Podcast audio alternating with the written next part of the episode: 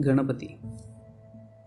ഗൗരീശങ്കരപുത്രനും ക്ഷിപ്രപ്രസാദിയുമായ ശ്രീ ഗണപതി ഭഗവാന്റെ ജനനകഥ പറഞ്ഞ് നമുക്ക് ഈ യാത്ര തുടങ്ങാം.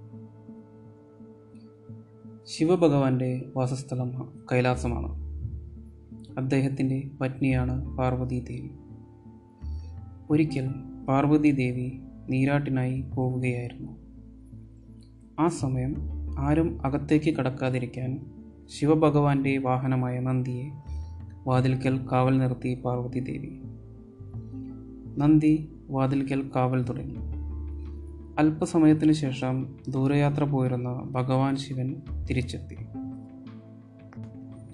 സ്വന്തം യജമാനനെ എങ്ങനെയാണ് തടയുക എന്ന മനോമിഷമത്താൽ നന്ദിക്ക് ശിവഭഗവാൻ അകത്തു കയറുന്നതിൽ നിന്ന് തടയുവാൻ സാധിച്ചില്ല. താൻ നീരാടുന്നിടത്ത് ശിവഭഗവാനെ കണ്ട പാർവതി ദേവി ചിന്താവിഷ്ടയായി. തന്റെ ആജ്ഞകൾ അനുസരിക്കുന്ന സേവകർ തനിക്കും വേണമെന്ന് പാർവതി ദേവി തീരുമാനിച്ചു. പിറ്റേ ദിവസം ദേവി തന്റെ ദേഹത്ത് പുരട്ടുന്ന ചന്ദനം കൊണ്ട് ഒരു സുന്ദരബാലന്റെ പ്രതിമ നിർമ്മിച്ചു. പിന്നീട് തന്റെ തപശക്തിയാൽ ദേവി ആ ബാലന് ജീവൻ നൽകി സ്വന്തം മകനായി സ്വീകരിച്ചു. ബാലന്റെ കയ്യിൽ ഒരു വടിയും കൊടുത്ത് ദേവി ബാലകനോട് വാതിൽക്കൽ കാവൽ നിൽക്കണം. ആരു തന്നെ വന്നാലും അകത്തേക്ക് കടത്തിവിടരുതെന്നും ഉത്തരവിട്ടു. തന്റെ അമ്മയുടെ ആജ്ഞ ശിരസ വഹിച്ചുകൊണ്ട് ബാലകൻ കാവൽ തുടങ്ങി. അല്പസമയം കഴിഞ്ഞപ്പോൾ പതിവ് പോലെ ഭഗവാൻ ശിവൻ അവിടേക്കെത്തി വാതിൽക്കൽ കാവൽ നിൽക്കുന്ന ബാലകൻ ഭഗവാനെ തടഞ്ഞു.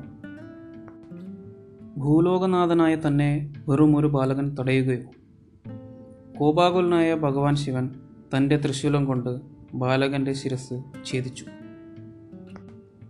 ബാലകൻ മരിച്ചു വീണു.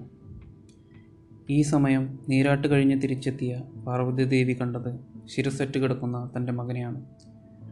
ആ വിഷമത്തിൽ മനന്നന്ത ദേവി വളരെ കോപാകുലയായി.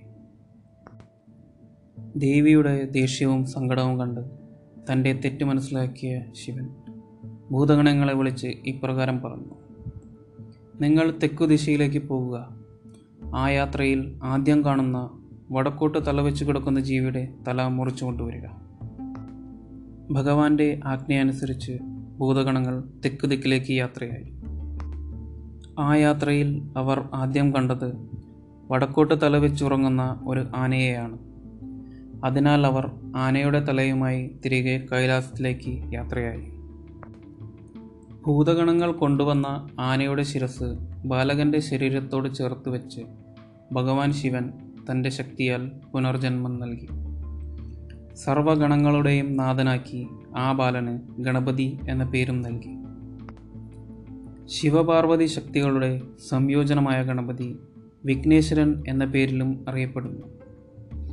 ഏത് കാര്യം ചെയ്യുന്നതിനും മുമ്പ് ഗണപതിയെ ഭജിച്ചാൽ എല്ലാ വിഘ്നങ്ങളും നീക്കി അനുഗ്രഹം നൽകും എന്നാണ് വിശ്വാസം.